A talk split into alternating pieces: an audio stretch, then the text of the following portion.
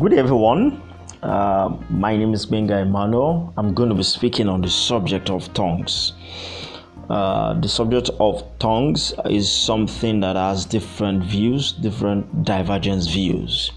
For people that are unbelievers, they feel that we are saying we are muttering some unintelligible language or words that are not intelligible to the mind. Well, that, that's the way it was intended to be. But the real focus, what I seek to address in this teaching or discussion, is for those in the kingdom of God who still have this um, view that tongues is something that passed out when the Bible came into view. We don't really need to speak in tongues. They feel it is not necessary you can be filled with the Holy Spirit and you don't have to speak in tongues. Some even feel that we are not expected to speak in tongues and they have these cold reactions towards people who speak in tongues. We are going to look at it and we'll look at where they all get it all mixed up. So let's go to First Corinthians chapter 12. First Corinthians 12, verse 30. You'll see a particular phrase where Paul said, Do all speak with tongues? And they use that as a basis to say, oh, oh, maybe tongues is optional, maybe maybe tongues is not what we are expected to all do. But if you look at from verse 29, he said, Are all apostles, are all prophets, are all teachers, are all workers of miracles. Verse 30, do all have gift of healings, do all speak with tongues, do all interpret if you go read the old chapter, you understand what Apostle Paul was trying to say. But in order for you to understand this, I must say that in the New Testament, we have four different kinds of tongues. If you study everywhere Apostle Paul talked about tongues, you would understand that these tongues was they were not the same. We have four different types. If they were the same, that means Apostle Paul would have effectively contradicted himself in all of his statement. Because at one point he's saying, Don't speak in tongues. At another point he's saying, I wish you all spoke in tongues. At another point he's saying, tongues are a sign to unbeliever. At another point he's saying, if you speak in tongues, then you should get an interpreter, if not keep short. So all these already poses a question that are you saying that we have different types of tongues? Yes, we have four different types of and I'm going to run through them quickly. Remember, this teaching is not exhaustive, it's just to spur you up to study on the subject matter. So, first, we have the one, the, the set A, which I refer to as the public ministry. Under this set A, we have two types. Under the public ministry, we have tongues for a sign. First Corinthians 14 and verse 22. He said, Therefore, tongues are for a sign, not to those who believe, but to unbelievers.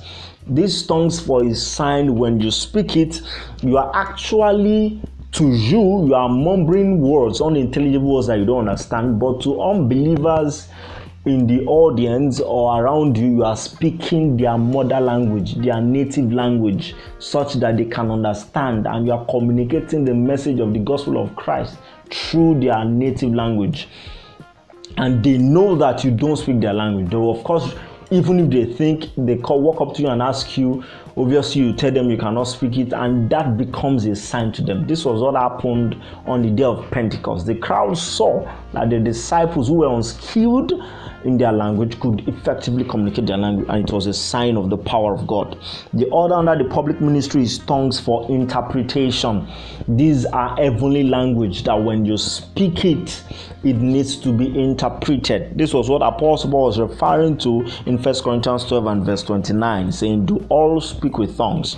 It is a gift. In fact, it's part of the gift of the Spirit to be able to communicate the heavenly language. However, it needs to be interpreted, or, or else it would not edify or it would be fruitless.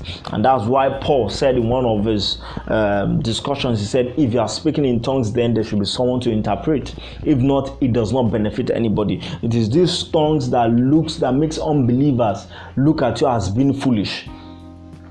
When he was speaking in, in, one of his texts and he said but if it is interpreted then it can benefit. So tongues for interpretation uh, is what he was referring to in verse 30 of first corinthians 12 now the other set b which is tongues uh, as for private ministry we have two types.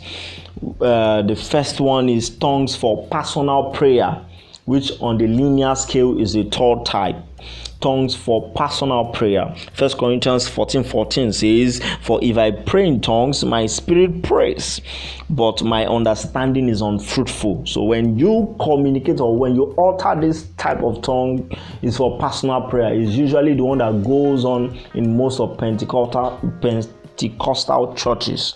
When we are in our prayer session, you find some people praying in tongues. What is really happening is tongues for personal prayer. And Jude recorded it in Jude 20. He said, But you, beloved, building yourself upon your most holy faith, praying in the Holy Spirit for personal prayer. All right. So the last one, which is the fourth one, um, is what you okay before i go to the last one the one scripture uh, first corinthians 14 verse 4 says he will speak in tongues edifies himself. So you can see tongues can be used for personal prayer. And the last one is tongues for intercession. Romans chapter 8 verse 26 to 27 said likewise the spirit also helps in our weakness for we do not know what we should pray for as we ought but the spirit himself makes intercession for us with groanings which cannot be uttered. Verse 27 now now, he who searches the heart knows what the mind of the Spirit is because he makes intercession for the saint according to the will of God. So we have tongues for intercession. You find yourself interceding for people you don't really know what their problem is. But when you speak in tongues having this in mind the spirit intercede even for you. Because most of the time we only know of our wants. We can't really say precisely what our needs are. But the spirit who searches all out knows what we need per time and per season so when we pray in tongues, He intercedes for us, intercede for our family members, our friends that we do not know the state of things in their life. So we have four different type of tongues. Would would have to be fast with our time. Number one is tongues for a sign. Number two is tongues for giving for interpretation. Number three is tongues for personal prayer. And number four is tongue for intercession. So when you now read through the different places Apostle Paul talks about tongues, the places where he's saying saying if you are speaking in tongues and you cannot interpret, keep short. You know exactly what he's talking about. Tongues as for heavenly language, tongues for interpretation. Tongues, at another point, said tongues are for a sign to unbelievers. It actually means, for example, an example I heard from a man of God of how he was preaching and there was a lady in his church that was speaking in tongues. And after the service, somebody walked up to her and said, You speak good French you speak wonderful French. And the lady was confused to tell the guy that I do not understand French. I mean, I can say parlez-vous français, but I don't understand French. And the guy was shocked.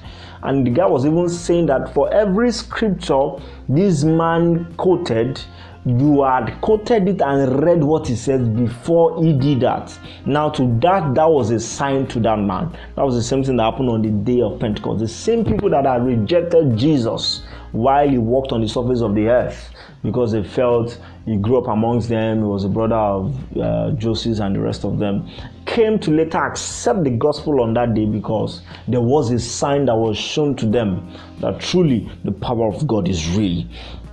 And so when you look through the scriptures, so you won't be confused because I was confused myself. At one point, Apostle Paul is saying tongues are for sign. At another point, he's saying uh, tongues is not really the thing you should be doing. At another point, he's saying if you cannot interpret it, then keep short. I was bothered until I realized are different kind of tongues was actually referring to.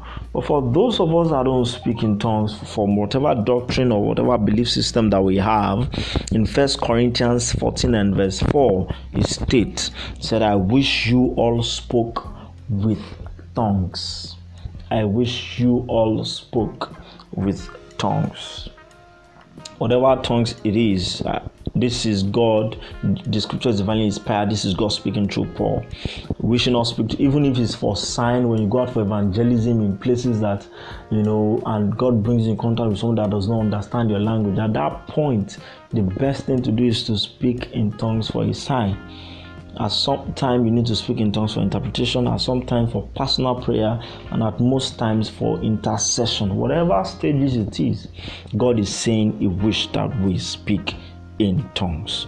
And in First Corinthians 12 1, it says, Now concerning spiritual gifts, brethren, I do not want you to be ignorant. And that's what this podcast is geared to solve. Don't be ignorant about this subject. If you have any contrary view, take your time out, pick out your Bible, and then study. Not just based on what you've heard, but the things that you have gone to confirm. God bless you.